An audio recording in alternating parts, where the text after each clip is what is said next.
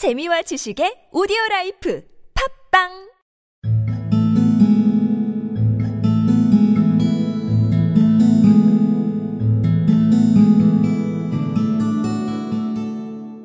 The Gift of the Magi by O. Henry. Recording by Deborah Lee. One dollar and eighty seven cents. That was all. And sixty cents of it was in pennies. Pennies saved one and two at a time by bulldozing the grocer and the vegetable man and the butcher until one's cheeks burned with the silent imputation of parsimony that such close dealing implied. Three times Della counted it one dollar and eighty seven cents. And the next day would be Christmas. There was clearly nothing to do but flop down on the shabby little couch and howl. So Della did it, which instigates the moral reflection that life is made up of sobs, sniffles, and smiles, with sniffles predominating. While the mistress of the home is gradually subsiding from the first stage to the second, take a look at the home. A furnished flat at eight dollars per week. It did not exactly beggar description, but it certainly had that word on the lookout for the mendicancy squad. In the vestibule below was a letter box into which no letter would go, and an electric button from which no mortal finger could coax a ring. Also appertaining thereunto was a card bearing the name Mr. James Dillingham Young. The Dillingham had been flung to the breeze during a former period of prosperity when its possessor was being paid thirty dollars per week.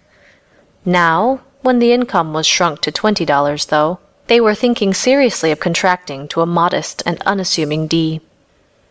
But whenever Mr. James Dillingham Young came home and reached his flat above, he was called Jim, and greatly hugged by Mrs. James Dillingham Young, already introduced to you as Della, which is all very good. Della finished her cry and attended to her cheeks with the powder rag. She stood by the window and looked out dully at a gray cat walking a gray fence in a gray backyard. Tomorrow would be Christmas Day, and she had only one dollar and eighty seven cents with which to buy Jim a present.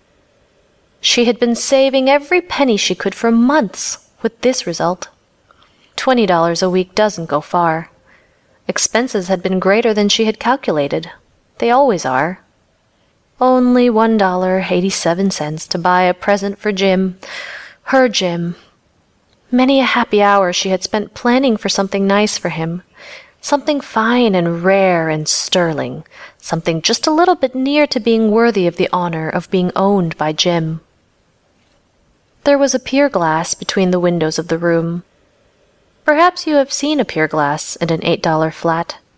A very thin and very agile person may, by observing his reflection in a rapid sequence of longitudinal strips, obtain a fairly accurate conception of his looks.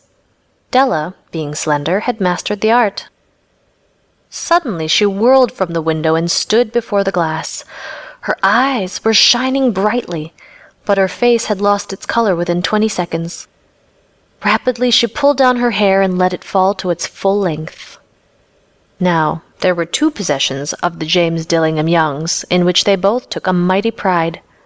One was Jim's gold watch that had been his father's and his grandfather's. The other was Della's hair.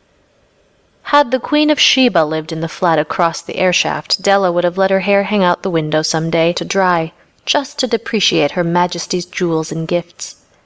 Had King Solomon been the janitor, with all his treasures piled up in the basement, Jim would have pulled out his watch every time he passed, just to see him pluck at his beard from envy. So now Della's beautiful hair fell about her rippling and shining like a cascade of brown waters. It reached below her knee and made itself almost a garment for her. And then she did it up again, nervously and quickly. Once she faltered for a minute and stood still while a tear or two splashed on the worn red carpet. On went her old brown jacket. On went her old brown hat. With a whirl of skirts and with the brilliant sparkle still in her eyes, she fluttered out the door and down the stairs to the street. Where she stopped, the sign read, Madame Sofronie, hair goods of all kinds. One flight up Della ran, and collected herself, panting. Madame, large, too white, chilly, hardly looked the Sofronie. Will you buy my hair? asked Della. I buy hair, said Madame. Take your hat off and let's have a sight at the looks of it. Down rippled the brown cascade. Twenty dollars, said Madame, lifting the mass with a practised hand. Give it to me quick, said Della. Oh, and the next two hours tripped by on rosy wings. Forget the hashed metaphor. She was ransacking the stores for Jim's present. She found it at last. It surely had been made for Jim and no one else. There was no other like it in any of the stores. And she had turned all of them inside out. It was a platinum fob chain, simple and chaste in design, properly proclaiming its value by substance alone and not by meretricious ornamentation, as all good things should do.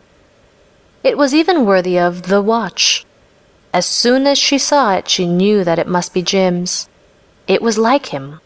Quietness and value, the description applied to both.